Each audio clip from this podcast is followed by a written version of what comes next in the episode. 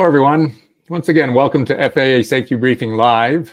This is the March and April broadcast for this program. I'm Paul Prydecker, and hello, Susan. Hi, Paul. How are things?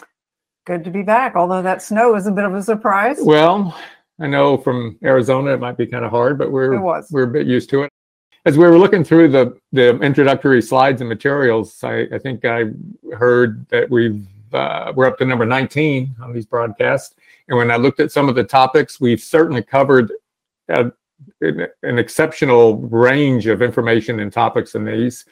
So um, the last time we talked, it was 60 years for this magazine. It used to be called uh, something different. Actually, yeah. So 2021 is the 60th year for the magazine. So we had, uh, we, I just decided to run this again because I liked it. It, it shows the different covers over the years, different designs that we've had. And uh, yeah, we, we used to have the name uh, FAA Aviation News. And I think at one time that was probably accurate. But when we changed it to Safety Briefing, we thought, well, news is not really accurate because we're a bi monthly publication. We're not aiming to be up to the minute news like you'd find Sure. on, um, you know, any, any, you can find lots of sources for that.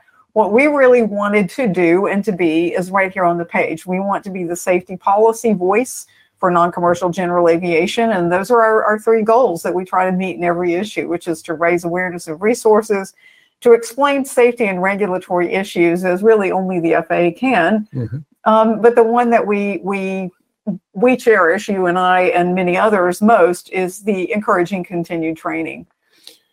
Well, all of us are works in progress when it comes to being pilots and Indeed. and embracing continuous improvement is you know a hallmark of being a professional pilot whether you're flying your own cessna or working at an airlines or for a charter operation. We all need to be finding ways to improve and there's a number of ways to to do that. Runway safety is the the, the um, article or the uh, topic of this this issue and it's an interesting one. We have quite a few things to review but what will be some of the things we'll cover Well, the we we've got uh, we have some very enthusiastic people on the runway safety team who were so very eager to work with us on this issue. And instead of uh, how it usually works, where we end up writing articles, we had people going, "Oh, me, I'll write that, I'll write that," and we had some good writers. In fact, there are a couple of them that I, I sort of said, "Hey, wait, do you want a job? Would you like to work with us?" So we'll look at, uh, at at a lot of these topics and try to look at them, or all of the topics that are listed here, and we try to look at it as always in an engaging way and an entertaining way. Personally, um, I think sometimes the word infotainment is disparaged, but I, I think it's a perfectly fine word. And I think that it also expresses the idea that if we can't get content across in an interesting and engaging way, then we haven't succeeded. Nobody's going to care. Well, on the first the first column from uh, Rick Domingo is um, the scoop on surface safety, but it it it starts out with you know the right comment and the right premise that we often are thinking about our time in the air. Mhm. Um, but sometimes our more difficult times and the ones that offer the most challenges are a time on the ground. As somebody who used to fly in and out of O'Hare, I can tell you that that has some challenges associated with it for a variety of reasons, but also at just small airports that perhaps you're not familiar with, if you've never been to before. So this actually gets into the idea that what we do on the ground is every bit as important as what's happening in the in the sky. And there's some nomenclature and some terms that are introduced. Well, and uh, the the the fact that it sort of starts off with we we assume that just as you said that the flying is the tough part. We're on the ground. Hey, what can what can possibly go wrong? Well, everything. And here is a place where, unlike the big sky, you're a much smaller piece of the ground, and you're not operating in three dimensions, and it's much easier to make mistakes, and some of them can be dangerous. So the complacency, that how hard can it be mindset, is a problem. And as it says in here, you never think you could you could be that pilot, but hey, you know most of us have been.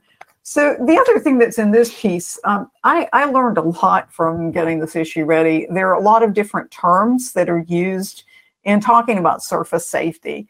Um, the an, an incursion, runway confusion, runway excursion, which that's kind of obvious. Uh, And the runway excursion is not let's go for a picnic. That's yeah, on the side of the runway. yeah, that's it's on the side of the runway, but it's not the kind you want to be on. Uh, surface incident um, and surface event. So the the group that does this and keeps statistics on it, they they have very specific terms for it. But um, truthfully, all of it comes down to if you're in the wrong place at the wrong time, it's the wrong thing to do. And like everything that's safety related, there are risk mitigation strategies on how to handle some of this. And we, of course, will address them and talk about some of the tools and technology. Um, I I know you have an article later on in there where you talk about an event that you had, which was interesting. But I think everybody, at one time or another, has would admit to being a little bit confused mm-hmm. on where they're going on the ground and have made some mistakes. I've certainly made made my share of them. Um, and when I used to talk to people about flying in and out of O'Hare, I always would say, "Oh, here's just an airport. I mean, you're going to fly an ILS or a visual approach. I mean, the mm-hmm. airport itself is nothing different, really. I mean, it's a little bit busier. It's just once you get on the ground, then it's then then it starts, right. and it's um, it's requires some preparation, but it also all of your things about the way you think it will happen. You have to be aware that sometimes your expectation bias will get you in trouble. Well, that's the thing that gets us in trouble in so many ways, in anything, but especially in aviation. The other thing, uh, you, you notice this term wrong surface event. Um, I've seen that a lot more. And at one point, I was looking to use that as a more umbrella term for the entire piece uh, of the entire issue. But because um, I had this really clever title in mind and everything else. And they set me straight that no, we can't do that because there are too many different terms. So mm-hmm. there we go. Okay, so let's dig in a little bit. The next one is a um, well, it's anatomy of a wrong surface event, and although it's a helicopter pictured in the uh, photo there, it's really about an aircraft that basically made a couple of mistakes and uh, had to take some you know you know action to avoid it. And your author Nick De, uh, does a really nice job. He talks about you know dissecting a, an event. Yeah, he's uh, well, uh, the, he, he's an he's an excellent writer and very very enthusiastic about the subject. So he he set this piece up and the way that I think um, human beings are wired for stories, and he sets it up with one of those "you were there" stories. So mm-hmm. you're you can just imagine as he's setting this up exactly what's happening. You've got this, and the reason that the helicopter is pictured there is because um, in the story which is based on a real event. The um, the pilot nearly bashed into the back of a helicopter because, as you see in the second bullet, there he was cleared to land on the parallel runway, not the one in use by the helicopter. And when he checked in with ATC, he got that, those words possible pilot deviation, contact the tower at this number. So that uh, contact the tower at this number or hmm. contact the facility is not something any pilot wants to hear. However, uh, this is this is where, and skipping toward the end of the bullets, there we talk about the compliance program. That this is not about punishment. It's not about um, enforcement unless it's something that is reckless or or willful. That if if people have made a mistake, it's about accountability and correction. So the pilot and the team sat down and they talked about it, and this is how they dissected it. That I mean, this is a 33 year pilot. Um, it was a mm-hmm. good a nice day, all day. of these things that happen. But it gets down to what caused it and how can we how can we work together to make sure that it doesn't happen again? Was it a pilot issue, a systemic issue, whatever? Well, and, and so much about the compliance program is really gathering gathering data sure. and using that data in the analysis to help other pilots and to help you know the affected pilot understand the thing that uh, Nick points out here is that mostly it's a single engine mm-hmm. aircraft under 400 horsepower, mostly day VMC. Yep. Um, and pilot experience is all over the range. It's all from, over. Yeah, it can be anything from a newbie to somebody who's been at it for a really this, long time. This gentleman for 33 years. Um, so nobody's immune. Um, the interesting point um, in this event was that in the pilot's mind, he was um, wanting to land on the runway that was closer to his mm-hmm. hangar. And had that in his head, but that's not what he was cleared to do. Yeah, I mean, sometimes you, you hear what you want to hear, and I Yeah. think that's called expectation bias or confirmation bias. And you, For sure. we've all, we've all, we've all been there. Um, and the the other part about the compliance program is it it it's more of a conversation actually, Yes. which it's less of a lecture and more of a conversation. Well, that's the idea because you know partly what the FAA is looking for is tell us how this happened. And I, I can think of another incident um, where involving an air carrier in recent months, and it, it turned out to be uh, when they sat down and talked to him, it, it there was a systemic issue. There was something about the way the lighting was that was causing pilots to be confused, and momentary confusion when you're moving really quickly, especially at night, can be deadly. And so it was something that by talking about it and by having the conversation and really digging for the root cause rather than you messed up, then that actually probably prevented some future accident. And that's the idea. Absolutely. So your colleague Paul, here we go. Your colleague Paul Cianciolo um, has this article about hotspots part two, which is a takeoff Yeah, on yeah, hot shots. yes, so yes, yes. and I love the The- graphic for this one with the fire. Um, and it's about certainly the obvious things about how we handle hold short lines, but there's certainly other things about it as well. And uh, if you get into the article, they talk about um, hotspots, of course, and some of the num- or the uh, symbols used for hotspots. Yeah. which over time have been evolving Mhm. to make it a little bit more clear. Um, it's upon every pilot, no matter what the airport, to have an airport diagram in front of them and to go through it. Um, I used to tell people um, in the air carrier world, don't don't release the brake until you're sure where you're you know you're going to be going, uh, especially in airports you haven't been to before, especially at night, which is Mhm. more complicated, especially with older eyes. It's a little bit more difficult to see. No, really? Really, yes. I know. Um, but the and a lot of the apps we use that have um, airport diagrams on them, all of these have hotspot um, indications and nomenclature and symbology.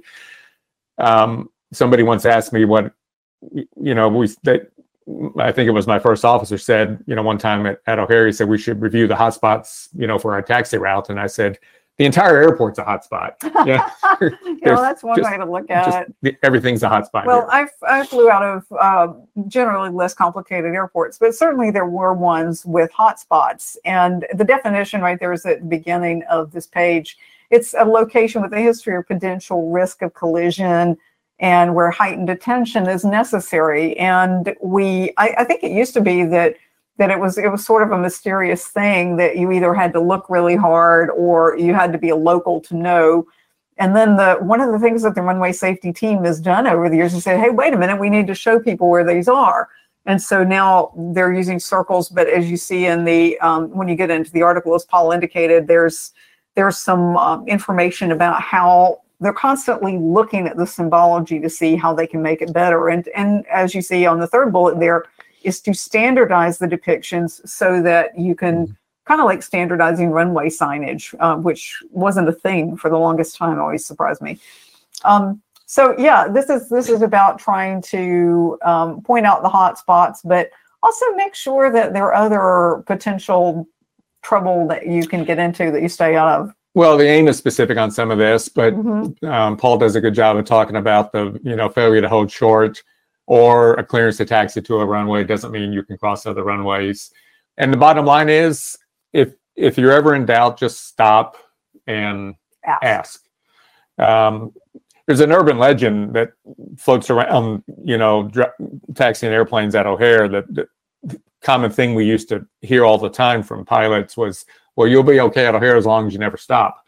So Oh. even if you even if you make a mistake and you make a Oh. wrong turn, just keep just keep taxiing Oh. because O'Hare will yell at you if you stop. Well, they might, but they're going to yell at you more if you cross the runway or someplace you're not supposed to be. Oh, and there could be a really loud noise So- depending on how so- you do it. Oh, we always told people, yeah, we understand kind of the spirit of how to get along with the controllers at O'Hare, but if you're truly not sure, um, stop, especially low visibility conditions and things like that. You know what? I hadn't heard that one before, but let me let me just make this very clear. Urban legends don't work in aviation. That's right. If you if you unless it's in the AIM, unless you can point to a written thing, um, don't do it.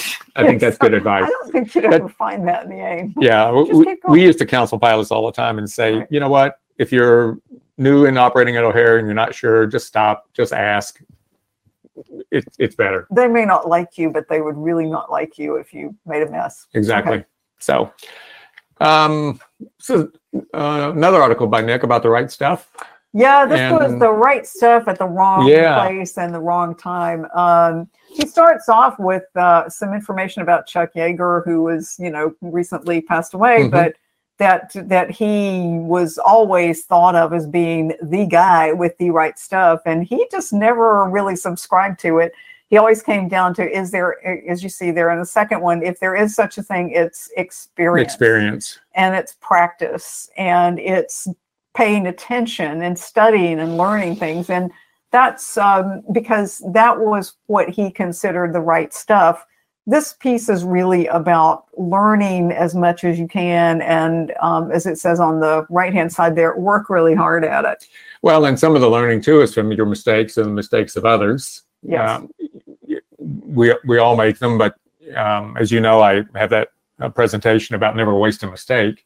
i like so that it, it's important that you know we learn from our mistakes or from the mistakes of others rather than you know criticize a pilot or a crew it's better to say what can i learn from this and it's also true in you know this topic about runway safety Well, and that, that's um, it, it's so easy for us to all of us to sit on the ground, um, sit, you know, sipping a favorite beverage or something, and you read about something that some other pilot did, and you think, "Oh, that's stupid. I would never do that." But you know, when you're in the the heat of battle, there are all sorts of things that come up that might tempt you to do the wrong thing or might push you into doing the wrong thing. So you can never know too much. And when you're sitting back and thinking about flying, that's a good idea to be doing some of the studying that you can do to make sure that you understand signage, that you understand what the rules are. Because they do, the, the rules and procedures do change. Well and, and sometimes i've been engaged in conversations where you know somebody has asked me my opinion about how do you think that happened and sometimes i would have to say i wasn't there at the time Mhm. it's hard to know everything that was going on at the time. There could be distractions, there could be issues with the crew, some distraction with it, you know, some small problem with the airplane.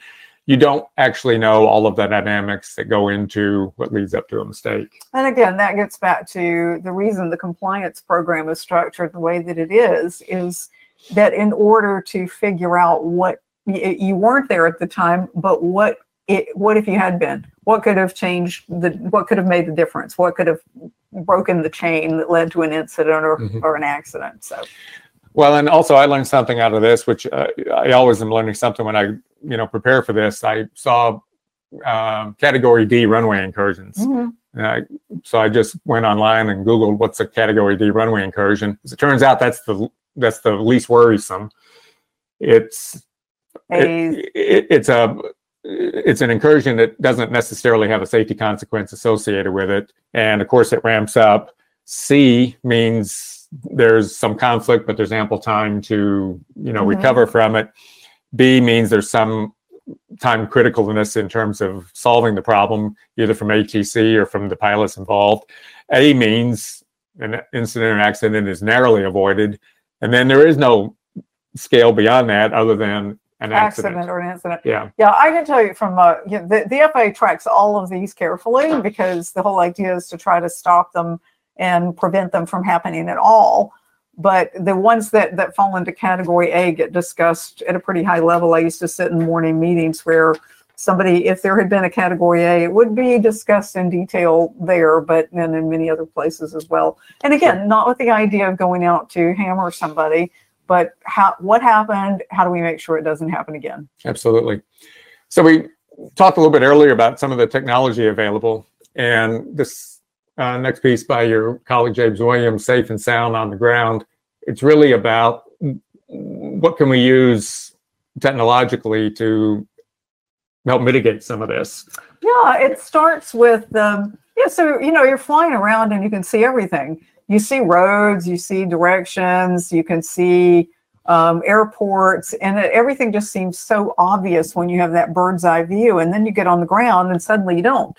Uh, no more bird's eye, and everything can be very confusing. Mm-hmm. But fortunately, because now our um, electronic flight bags, whether they're tablets or panel mounted or whatever they happen to be, they give us so much information. You have this little own ship possibility so you can see exactly where you are. Uh, a lot of apps will talk to you and tell you where you are. Uh, or Especially if you're about to cross the if you're about to cross, cross the, the hold short line. Mm-hmm. Um, another thing, a trick somebody showed me several years ago. I, I, had never focused on this before, but you know now I absolutely know it exists. You can go into some of the apps on the chart and and pull out a, an electronic highlighter and sure. highlight your path so you see exactly where you're supposed to go. So there are so very many tools out there to help you. Um, and oh, yeah, some of them have track vectors. I love track vectors because that shows you where you're going to be if you mm-hmm. keep going. Yeah, I've I've used these. Um, I mean, last year was when I was doing quite a lot of flying. I, I had one of the popular popular apps on my iPad. It had chips position, all coming in from you know ADSB essentially and it was it was wonderful. However, it's still not a substitute for looking out the window. Oh yeah. Right. there we, we shouldn't forget the basics about, you know, see and avoid really does mean see, but having these tools available to us sure makes it a lot easier. And again, uh, especially at night, mm-hmm. um, at uh, unfamiliar airports. And sometimes it's just the simple things. It's how do we get out of the ramp area? Um, sometimes it's just as simple as we're not sure how to get out of the ramp, and once we're on a taxiway, it's it's There's not too bad. Yeah. But sometimes the most difficult part was, you know, where are we parked in this large ramp? Where's the nearest way out? Um, and then, in addition to all of this, you still have to write down the taxi clearance. Oh yeah, that's something I, I, always do that just to make sure that yeah, because that there's something about sending it from my brain into my hand and onto a piece of paper that helps solidify it. So I, I never try to memorize things like that. You know, another thing that this article made me think of several issues ago, we talked about things like enhanced vision technologies and synthetic vision. Mm-hmm. Sometimes people don't understand that synthetic vision tells you what is supposed to be there, but it yes. doesn't tell you whether. And this this goes to if you were just looking at your panel and you have synthetic vision, and a deer goes across in front of you or another airplane that's not supposed to be, you aren't going to get that because that's not part of the of scenery that it's painting. So just eh, I, I think you you said it right that even though we have all of these tools that can be very very helpful um, in making sure that you have a sense of you, you have better situational awareness and locational awareness it's still on you to look outside and not count too much on the boxes.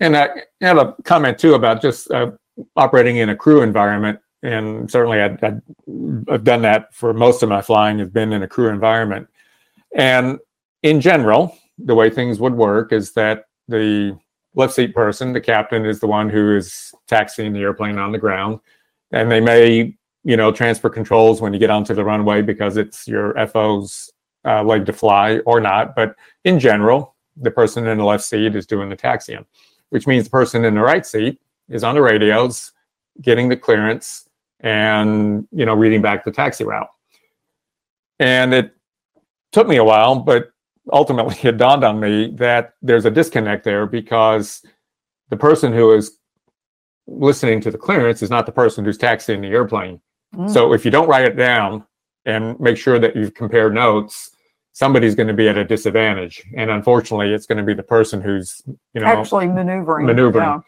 yeah. um, that same philosophy, I think, can also be, you know, discussed about how we, you know, deal with flight planning and things like that. The person who might be copying the clearance is not necessarily one who's entering it into the the box. So there needs to be some discussion and coordination, and it's simple.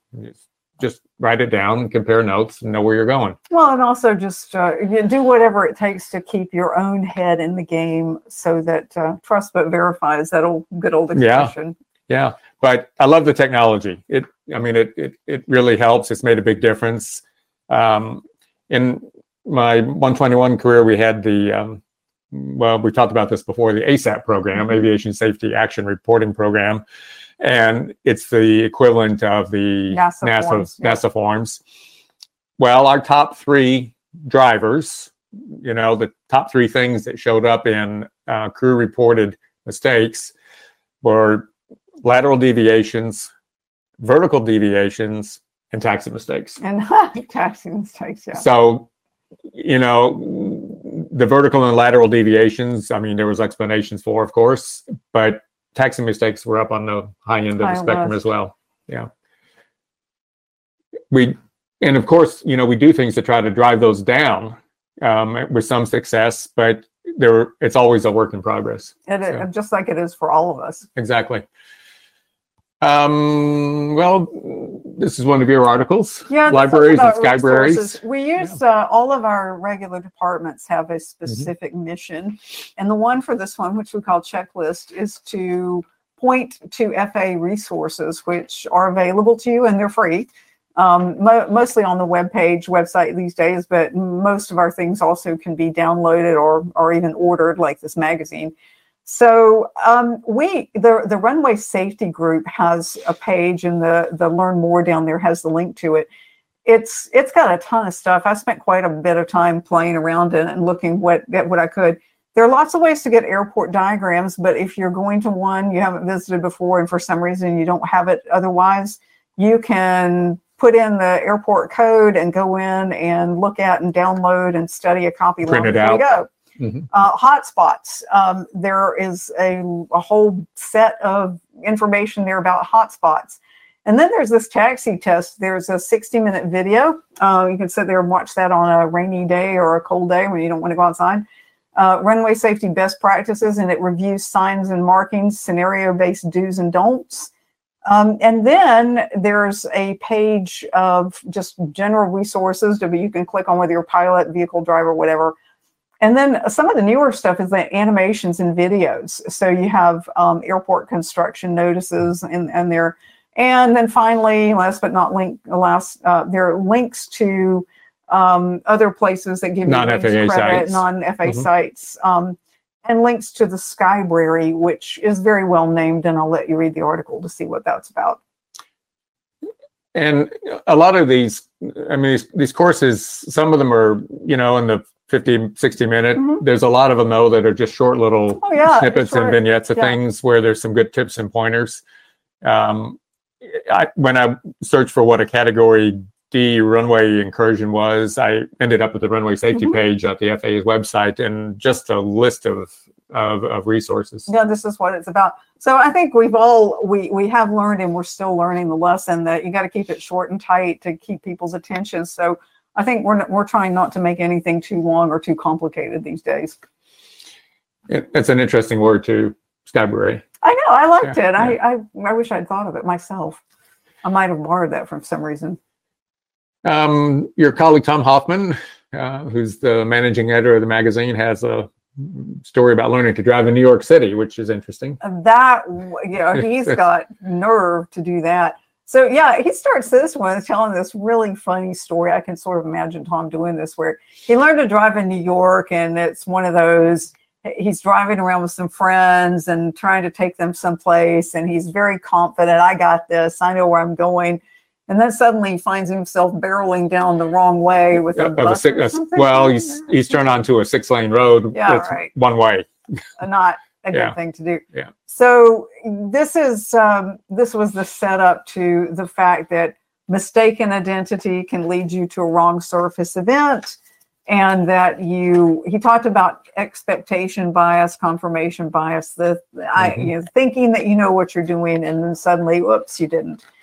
Um, so he talks here about the runway safety simulator and something that I really hope everybody will take a look at. The FAA has this video series now called From the Flight Deck. Mhm. And they keep expanding it. It it is being. Uh, I think it, it says there's 25 now. There may be more than that by the time I've I think we've gotten to now a bit more now. but it's it's a lot they're constantly adding to them so You get actual approach and taxiway footage ca- uh, that cap- captured with uh, cockpit mounted cameras. So you you can really put yourself literally there and see what's going on and see hot spots and see what it's supposed to look like. Um, I would add that there are apps that will do that for you as well nowadays, and it seems pretty obvious. But my goodness, if you do just a little bit of, of you know research before you go, you can save yourself a lot of trouble and from doing the aerial equivalent of barreling down the wrong way street. But the other part of this too is um, he points out in the story about how his friends in the back yelled out, "Didn't you, you know, see the Didn't pay sign?" That's right. It's it's interesting how our field of view, when we need it the most, can actually get narrow, Yes. and you're engaged in maybe looking for a street sign or to make sure you know you might be watching out for traffic, and you miss the key pieces of data, like you're getting ready to turn onto a one-way street. And of course, the same is true when we're taxiing at an airport. You, the the fact that you might be a little bit unfamiliar gets you a little bit of tunnel vision sometimes, rather than having your head on a swivel and making sure you're you know gathering all the data. And of course, the other part of you know sort of taxi and runway preparation is making sure you haven't overlooked NOTAMs. Yes. I mean, you you can have an you can have an expectation that I've done this taxi route lots of times. It's going to be the same every time. But if you miss the NOTAM about construction or temporary closures, you, you might get a clearance that's completely different than what you're familiar with. Yeah, NOTAMs are um, not where they should be yet, but they're getting better. And these days, a lot of the EFBs, a lot of the popular apps, they they simplify it greatly for you, and some of them will even sort of read you the NOTAM for where you're going. Um, so there there are lots of resources, and it pays to use them all. I used to um, fly out of Philadelphia uh, often, and from where the the um, our operation was parked, the taxi route to runway 27 left was always the same. Echo Golf, hold shorter 27 right. Echo Golf, hold shorter 27 right. We heard this all the time. And the time that I didn't hear it, I Uh-oh. had no comprehension of what he said. It was like my, I, it just went right over the top of my head. In fact, I told the ground controller that just went over the top of my head. Can you say that again, please? Oops. Because I absolutely was not expecting anything than what I had heard 50 times before. Oh, well, So- that's yeah. At least you knew that you hadn't heard it. Yeah, for sure. Otherwise, I probably would have done the same thing, and that wouldn't have worked out. That So, wouldn't have worked out so well. Yeah. um, this is an interesting one. It's it's geared towards the the mechanics and mechanic responsibilities when they're um, in, involved in you know tugging, towing aircraft. Um, I think I was telling you earlier. Um, I don't have any experience with this doing this, although it looks like a fun job. but you know, at a larger airport, it's not uncommon to have to manage your taxi route with a number of other devices that are being towed. Um, at O'Hare, for example, the maintenance hangars for some of the main carriers are on the edge of the airport, away from all of the commercial gates, and planes have to be brought from maintenance hangars into the gate area. So it's not uncommon that you're, you know, you're sharing the same taxi space with planes under Under Tow. tow, right? At O'Hare in particular, those individuals who do that, they have the same language and the same quality of communications that pilots do because it's ingrained in them and they're obviously well trained. So a lot of the things that we see about strategies for maintenance people about, you know, reading back, make sure you're on the right frequency, make sure you get a taxi clearance. I mean, it's all pilot stuff, just adapted to a different to operation. driving a vehicle instead. Yeah, and there there are specific resources for vehicle operators and mechanics, and and the the things that when I was reading through this and looking at the the pieces of advice here that are aimed at mechanics, I thought, well, really, all of these are true for pilots as well. Know the difference, you know, markings, memorize the signs and their meaning, situational awareness, rules and layout, ongoing training. We all need to do that. Mhm. And then um, it, it says in the last bullet, you have the same responsibility as any pilot. I would say pilots have the same responsibility as a mechanic. Absolutely. Taxiing a, ru- an air, a taxi. Absolutely. We're all sharing the same space. We're all sharing the same space, so Yeah. we all owe it to each other to be careful. Um, safety professionals, uh, runway safety is a group of FAA individuals who have led a lot of these initiatives. They are, and so I I had known some of these people over the years in Mhm. different organizations. Um, as I said at the beginning, these people are super enthusiastic. They were they were a lot of fun to work with in putting this issue together because they care very deeply about what they do. So they have a national runway safety plan, and th- this article, of course, introduces some of them. It, it turns out that the FAA has uh, several different organizations within the FAA, all have runway safety responsibilities, depending on where they are. But but the key is that all of those people talk to each other and they work together in this runway safety group so that they are pooling information about their perspectives and making sure that that they what they're doing is all working toward the same goal and not at cross purposes. So, um, and once again, you know, I, I learned quite a bit about some of the things in my own agency because we tend to get stovepiped sometimes in the FAA. I know that's shocking, but uh, I work in flight standards, and flight standards has a lot of things that it does, and so sometimes you don't realize that oh, these other groups are involved in these things too, deeply involved. deeply Yeah. involved. So yeah. it's it's uh, it's a fun piece.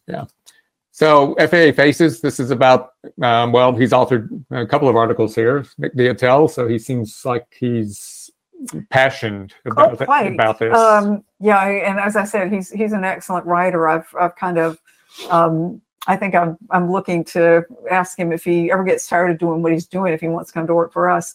But uh, yeah, he, he's he's got time as a pilot. He served. He's flown as a, a helicopter pilot in the military, mechanic, crew chief, um, tour in Iraq, uh, 50 different types of aircraft. But where he is now, he is uh, he's in the GA and commercial division and as part of the runway safety group and um, really really passionate about trying to help fellow pilots um, keep the keep uh, keep away from surface safety events well, and his articles were entertaining and, you know, fun to read too. So, and NAFI, and for those of you who would like to know more about this, um, Nick will actually be doing a program tomorrow night at uh, seven o'clock Central Daylight Time for NAFI Mentor Live. So he will be, um, he's the guest on NAFI Mentor Live. Again, the topic for the entire hour will be runway safety. So if you um, want to tune into that, it'll be very informative and you'll have a chance to um, see Nick in, or see Nick in action. absolutely Yeah. Um, right place, wrong surface. You wrote this. yeah, this Yeah. was my This is- this is confessional. kind of a confessional, Yeah, yeah. it was. So uh, you can read the story. I won't give it all away, but essentially, I was cleared for one runway. I lined up for the other because I wanted to hear that one. Of course. And so I realized just as I was on short final, when the controller cleared me to the land on the runway I was about to land on, all of a sudden it occurred to me, oops. Um, but but here's where the compliance program worked out again. I, I was very humble. I confess I offered to go around and he said no. But, but I mean the, the whole thing was, hey, this happens. We just want to make sure you're aware and just be careful. And I have I have never I, I have always been super careful ever since. So I tried not to waste the mistake. I tried to make sure I did all the right thing. Well, and you know, as long as you had a confession, I mean, I've can't give all of my confessions away because there's too, too many of them. But uh, early in my airline career, I did actually land at a airport late at night, and uh, we taxied to the gate. And when we got to the gate, the ground controller said, "Oh, by the way, tower just wanted me to pass along that you were clear to land." Oh. because I we didn't get a clearance to Forgot land. to ask. And at an airport south of here in Rockford, one night I took off in a single engine airplane on the wrong runway. Oops. And, you know, they saw what I was doing. I said, Hey, I'm sorry. I see what I just did. They said, Yeah, have a good flight. We'll see you. So uh, I think so much of it is about this is not about trying to to punish people. It's about making sure that you're aware and that you know what happened and you have an opportunity to think about it and learn from your mistake. Yeah. So here's a fun piece: um, runway crossword puzzle, and uh, this is a new thing for us. Yeah. Uh, we wanted to do something. We, we actually talked about uh, doing a, a puzzle that was uh, can you spot the hot spots, and we might do some of that in future Mhm. issues. We haven't decided yet. But uh, yeah, the team got together and put together a crossword puzzle, and you can get it from the hard copy of the magazine. You can obviously download it. We'll talk about that a little later.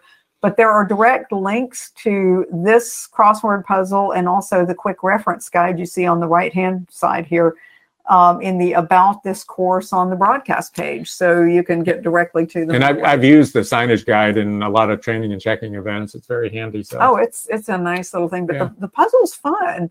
We've had we had some good feedback on that so far. very good. Um, so this is um, for our, our drone debrief. Um, we're, we're always talking about drones and their impact on the on national airspace system.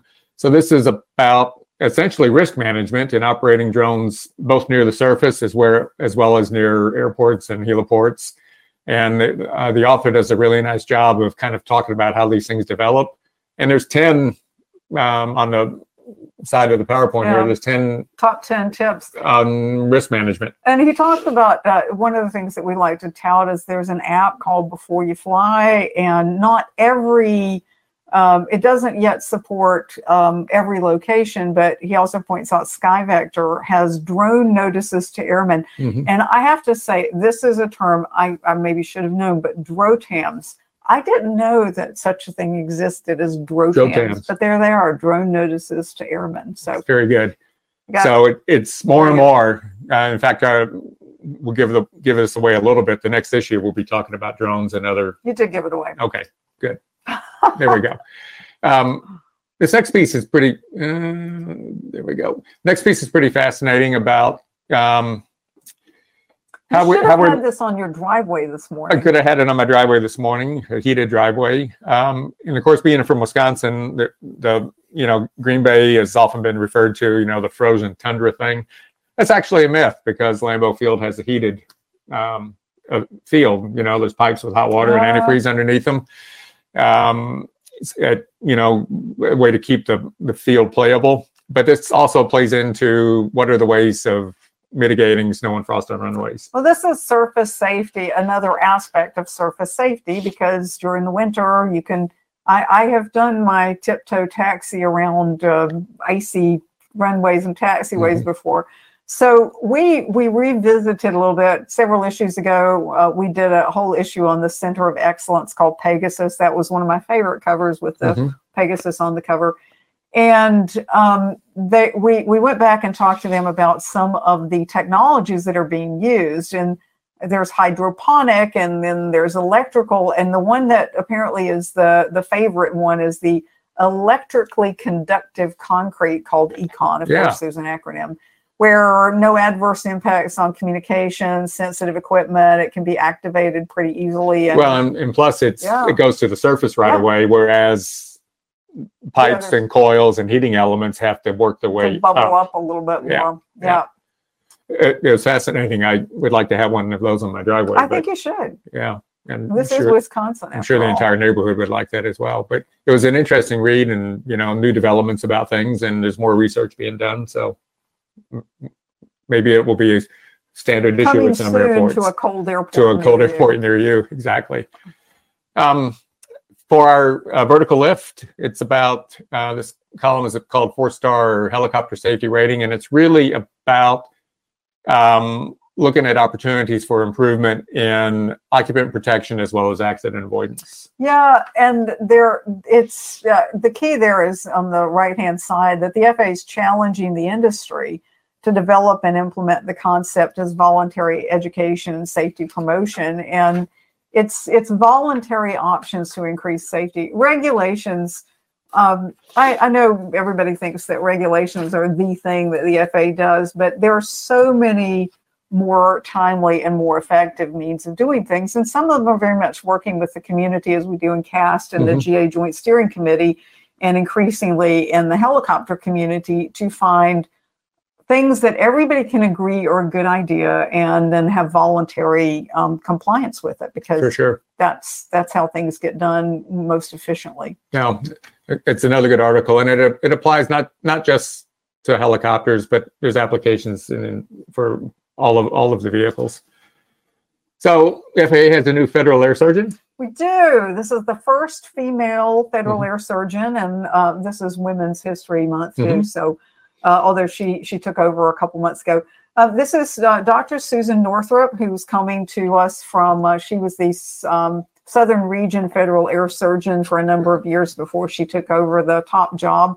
Um, I've known her. I've had the pleasure of knowing her for several years. I call her Dr. Susan. Mm-hmm. Um, I, have complimented her on her first name but yeah. uh, she's she's done a lot of different things. that came out of the the military. Um, she's a pilot. As a pilot, mm-hmm. comes from a flying family. And several months ago, she and her husband were in Arizona for because he was there looking at some airplane, and we had lunch while he was off looking at whatever airplane he was looking at. So, I, I she she she wanted she wrote this article. Um, this was not one that we wrote for her, and as she put in this. Um, on the, the second side there, the right hand side, I'm a private pilot. My husband's a pilot.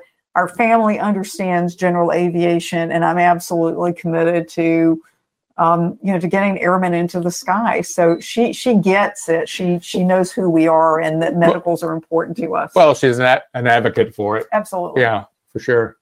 And it sounds like they're they have a bunch of airplanes that they're. Yeah, I'm yeah. jealous yeah. actually. Yeah. Um, condition inspection is uh, basically about eye exams, and it goes through what you know the basic requirements are. Um, seeing the, I'm not sure what that's called, re- re- refractometer maybe. I don't. Um, it reminds me of when I um, went in one time. They said, "Are you here to have your eyes checked?" And I said, "No, I I want them both the same color. Thank you." Oh. All right. It's one of those. yeah. It's a dad joke, you know. kind of is. Um, but anyway, it, it is about, you know, acuity, uh, the importance to stay up with it, get correction if you need it.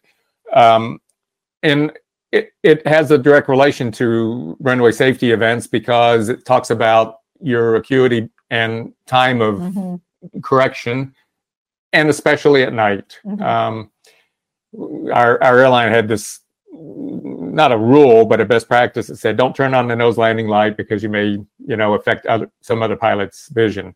And I would always say, well, I understand all that, but if you can't see the yellow brick road, turn on the nose landing light so you can at least see it so right. that you don't go wandering off somewhere. Well, this gets into what the vision standards are and why.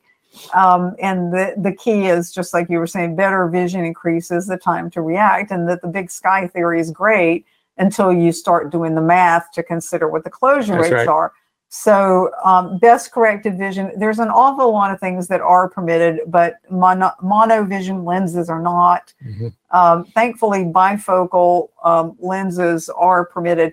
Um, several years ago, I was very careful because I you know, wanted to check it out first. Um, I did have corrective surgery, I had LASIK. So I have great distance vision, but at the time they told me you know, given my age, that you know your near vision is not going to be a thing, and you're going to need near vision glasses, and so it came to pass. But hey, I take off my glasses and I can see in the distance just great. Yeah, and it also it's it's you know not only runway safety but just spotting traffic. Um, mm-hmm. We've all had that you know the situation where a controller calls out traffic and you you you can't see it. You think, how can I miss an airplane that's you know four miles away? And I uh, somebody gave me a tip years ago that said, you know, if you can see the ground, look at something that you think might be three or four miles away, mm-hmm. hold that focus, and then move up, and you'll bet you have a better chance of spotting the airplane because you get this. I think they call it empty field myopia. Okay. Yeah. Now, there's another key uh, factor in here that I thought was interesting. That color vision that has traditionally been considered adequate um, it may be changing simply because um, I think the term they use in here is color rich environment. Mm-hmm. Think about all of the colors and lights and things that are now on our moving map displays. Um, this is another thing. I think most people know that polarized uh, lenses don't work so well in the on the flight deck, and they. I used to love them, but until I started flying and realized that, oops, this doesn't work so well. And especially not with moving maps and glass Mhm. cockpit screens. Mhm. Uh, this next is um, roll of honor between the people who won the Wright Brothers Award as well as the The Uh, Charles Mechanics Taylor Award. Master Mechanic Award. Um, Mhm.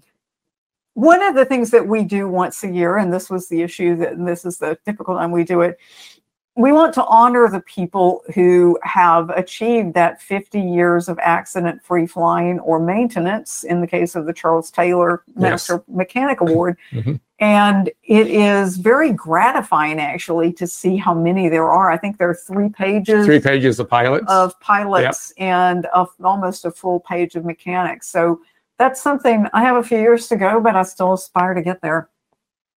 I guess I should start counting, but yeah, I think I have a few years to go as well. So Oh, yeah. I Um, got I got a late start. but I, I've I've had the privilege of attending several, in uh, including one fairly recently, a virtual ceremony for that. I, I will say the FA tries to make that into a really nice ceremony, and family are invited, and and there's a nowadays they do not just a presentation about the origins of the award, but also there's there's a little pilot specific or mechanic specific PowerPoint, you know, highlighting Mhm. your your career. So see, Oh. you do have something to aspire to. Maybe. There we go. Um, ATIS is the Aviation News Roundup. Um, again, I found this was very interesting about the emergency autoland broadcast because there's Mhm. three aircraft that apparently have emergency autoland capabilities. they And should tell somebody, right? they should. And when it's become activated, it announces on um, either the frequency that the radio was set to and for sure on uh, 21.5. And then the announcements, um, you know, get more descriptive about what's actually happening so that Mhm. pilots can be aware. The other one to really point out here, I mean, all these things are, are good, but but there's also something on the dynamic regulatory system. The FAA has been working on that, called DRS, of course, for several years, and it's going to replace the Flight Standards Information Management System and the Regulatory Guidance Library. It's pulling everything together, updated a couple times a day. And one of my bosses likes to call it Google for aviation regulations. Mhm. And there are some other people who say, no, no, it's way better than that. So um, I, I, I think it's it's really good stuff. The agency's been working on it for quite a while, and uh, I, I believe that the community will find it very useful. Certainly, we will internally as well. And we've often reported on weather cams. Mhm. Um, certainly, they are popular at um, remote areas of like Alaska, for Mhm. example. But I believe we've done an issue not too long ago where we were talking about their deployment in um, Colorado Mhm. and at some of the mountain airports there. It's just another way to get um, information um, in a remote way. Go on the Mhm. website, find it, and more and more of these, I think, are are um, starting to be deployed. Yep. And then it's it's hard not to you know turn on the TV or pick up a newspaper and look at the commercial space activities know, that right. are happening um, on on the coast. Deployment of multiple satellites. Um, we had a successful launch, you know, last year with you know two people from uh, down at Cape Canaveral. Um, more satellites, more rocket tests, some failures that I've seen, but it's all part of the system. I mean, I was watching the space program develop in the 60s, and certainly well, they're learning issues. how not to launch a rocket Yeah. in some cases. yeah, so it's been uh, it's been interesting, and I'm suspecting we're going to see more and more of that. Mhm. So we get a little bit closer to the end here. Um, we talk about getting feedback, and I I read through some of them. I I wonder how how do you pick which ones will get some publication of the ones? Well, if occasionally somebody will tell us that they do not want to have their their comments published, in which case we obviously honor that. But um, but we we try to pick a selection. Sometimes there are people who disagree with us. Sometimes people want to add comments. But but some of these things are not just letters, but they're also um, things that we get from social media. So Mhm. um, these are the ways that you can contact us. Um, there's an email address, but also uh, via Twitter, and there's we're, we're very active on Facebook. So a lot of ways to talk to us, and we will talk back. Does this go to some mailbox in Washington D.C. Actually, or it does, but it gets checked uh, pretty much on a daily basis. Mhm. okay? Um, we always like to point out the ways that uh, you can get this publication. So um, I, Lots I of like I like this way Yeah, like myself. the- I like the hard copy myself. personally delivered too. It, yes, this one was. Yeah. Um, so yeah, you can sign up for a print uh, subscription through that uh, the web page there. Email notifications. I always download mine in PDF, and they're mobile friendly links. We also do a lot now on a Medium and specific issues. And when, when you go to the archive page, you can click on, uh, which is a little bit further down there. You can click on a specific story and read it that way. So lots of different ways to read it. I've, I've often gone to the archive page because I I'm, I'm interested. I, I remember I read something somewhere. I kind of remember the issue title, so I can go back to the archive page and there And it is. it, yeah. So, so it's good. Um, you already gave it away, but looks like some kind of drone thing maybe coming up for May actually, um, the the topic is is going to be safely sharing the skies with all kinds of new entrants, including space. So we Mhm. have a commercial space article. We have uh, we're talking a lot about advanced uh, aerial mobility, which is um, it, it's not just drones, but talking about um, you know, all of the the new uh, entrants in electrical vehicles and things that are coming into the sky, and how it is that the FAA is approaching the integration, the safe integration of these um, these other aircraft and pilots into the sky, because we're all aviators. That's right, for sure. Well, we'll look forward to announcing the date for that and um, coming back with uh, that will be, I think, our twentieth Yeah. broadcast of FAA Safety Briefing Live. Susan, thanks so much for coming back to Wisconsin and doing this um, again. We'll look forward to the next time. Absolutely. And uh, for everybody out there, stay safe and keep learning.